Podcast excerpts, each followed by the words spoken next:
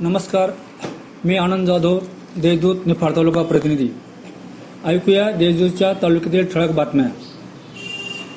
या वर्षीच्या अतिपावसामुळे लाल कांद्याची रोपे वाया गेल्याने लाल कांदा उत्पादनात घट होणार असल्याने शेतकऱ्यांनी आता दिवाळीत लागवडीसाठी येणाऱ्या उन्हाळ कांद्यावर लक्ष केंद्रित करून उन्हाळ कांदा बियाणे खरेदीला सुरुवात केली आहे. साहजिकच या बियाण्याला मागणी वाढली असून मागील आठवड्यात दहा हजार रुपये पाहिले असणारे कांदा बियाणे आता बारा हजार रुपये पायलीप्रमाणे विक्री होत आहेत. लाल कांदा लागवडीत घट होत असतानाही अवघ्या पाच दिवसात कांद्याच्या भावात पाचशे रुपयांनी घसरण झाल्याने शेतकऱ्यांची चिंता वाढली आहे.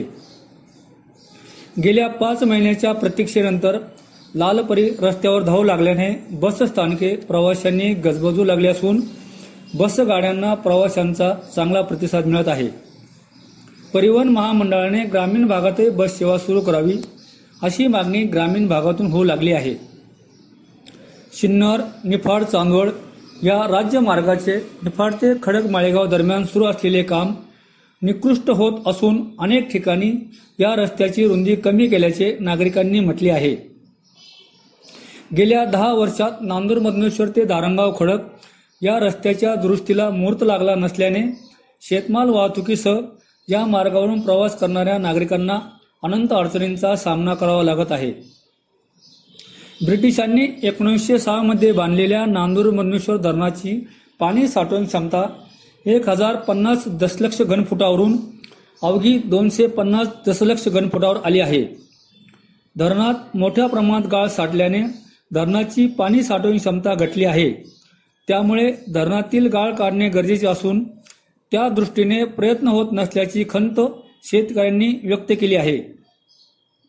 गेल्या महिनाभरापासून तालुक्यात पावसाची सततधार सुरू असल्याने शेतात पावसाचे पाणी साचून मका सोयाबीन कांदा ओळे भाजीपाला आदी पिके सडू लागली आहेत.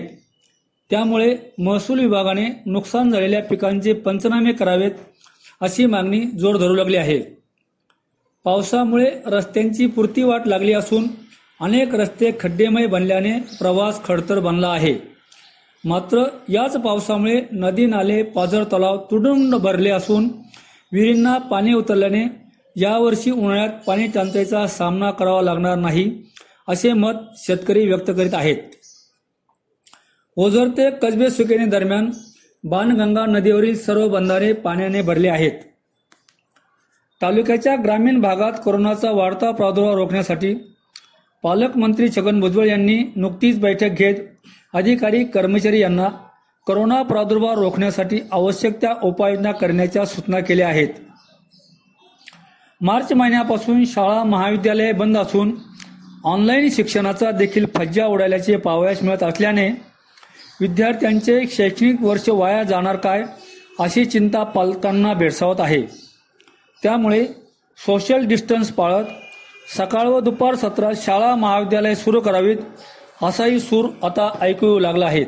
सविस्तर बातम्यांसाठी आमच्या देशदूत वेबसाईटला भेट द्या. धन्यवाद.